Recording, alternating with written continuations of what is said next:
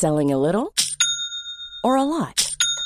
Shopify helps you do your thing however you cha-ching. Shopify is the global commerce platform that helps you sell at every stage of your business. From the launch your online shop stage to the first real life store stage, all the way to the did we just hit a million orders stage. Shopify is there to help you grow. Shopify helps you turn browsers into buyers with the internet's best converting checkout.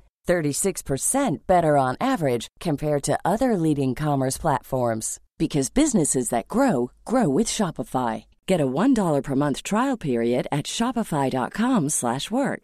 shopify.com/work.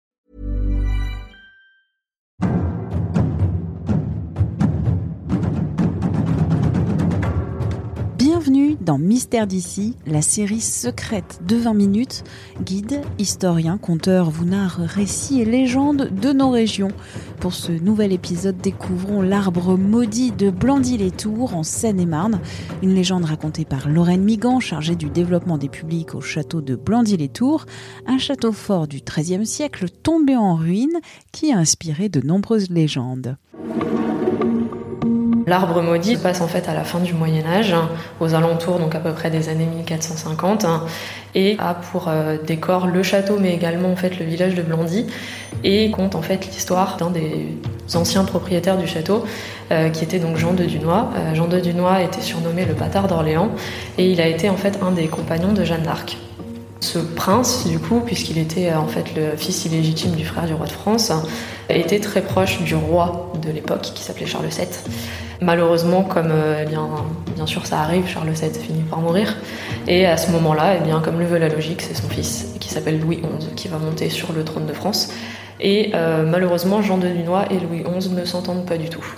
Jean de Dunois va même faire partie en fait d'une ligue qui s'appelle la Ligue du bien public et qui en gros c'est une sorte de rébellion un petit peu des nobles contre la politique de Louis XI et eh bien ça ça va faire que Jean de Dunois va finalement être obligé de s'exiler en Bourgogne.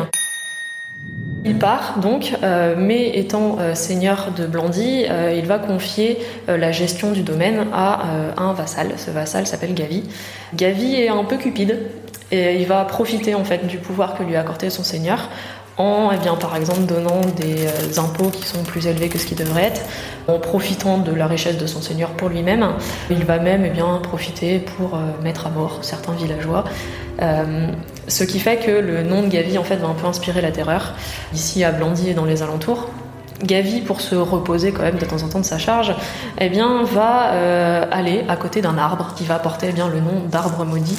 Sauf que, eh bien, déjà à ce moment-là, il y a une légende qui indique que, eh bien, un des anciens propriétaires du château de Blandy aurait été assassiné par son frère et que euh, depuis, eh bien, le spectre de cet ancien propriétaire rôderait autour de l'arbre.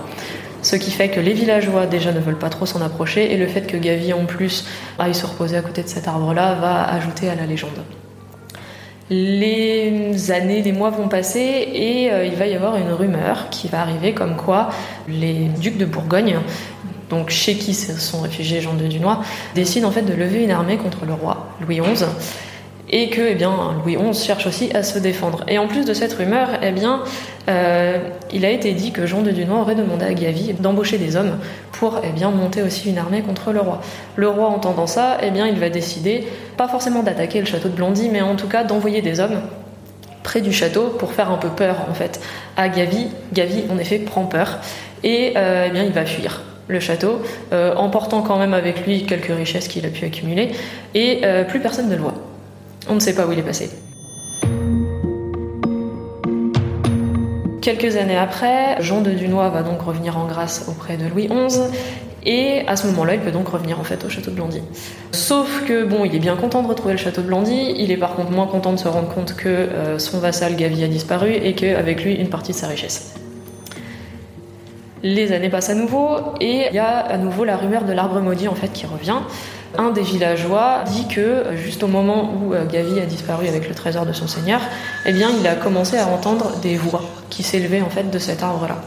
Au bout d'un moment, Jean de en a marre. Et il dit bon, euh, moi ça j'y crois pas. Je vais donc euh, bah, décider d'abattre en fait cet arbre.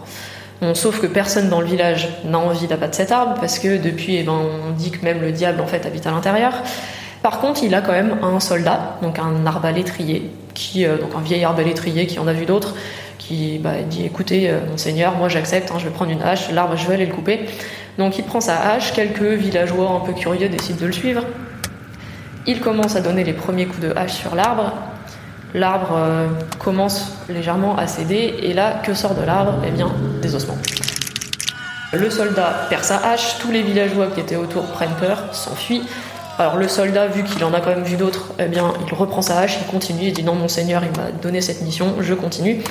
D'autres ossements vont sortir, et en plus de ça, une cassette. Alors une cassette, qu'est-ce que c'est? Ben, Ça va être une sorte de petit coffre sur lequel eh apparaît en fait les armes de Jean de Dunois, donc son blason, euh, indiquant que la cassette en fait lui appartient.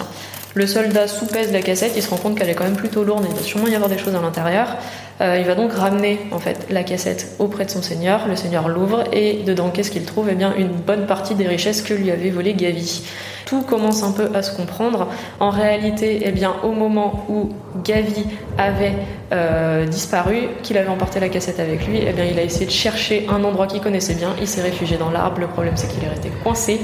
Il a essayé au maximum eh bien, de prévenir qu'il était coincé dans cet arbre-là. Malheureusement, eh bien, personne ne l'a entendu vu que le lieu était déjà indiqué comme étant maudit. Et donc, eh bien, il va mourir dans cet arbre-là. Et donc, quand eh bien, le soldat décide de couper l'arbre, eh ce sont les ossements de Gavi qu'on retrouve et le trésor qu'il avait volé.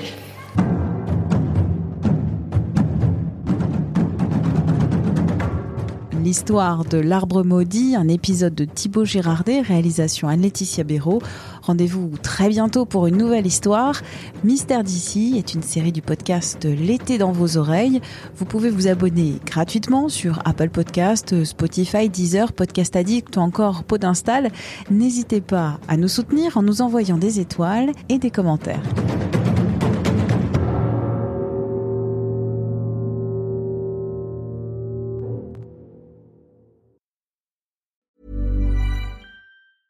Hey, it's Paige DeSorbo from Giggly Squad. High quality fashion without the price tag. Say hello to Quince.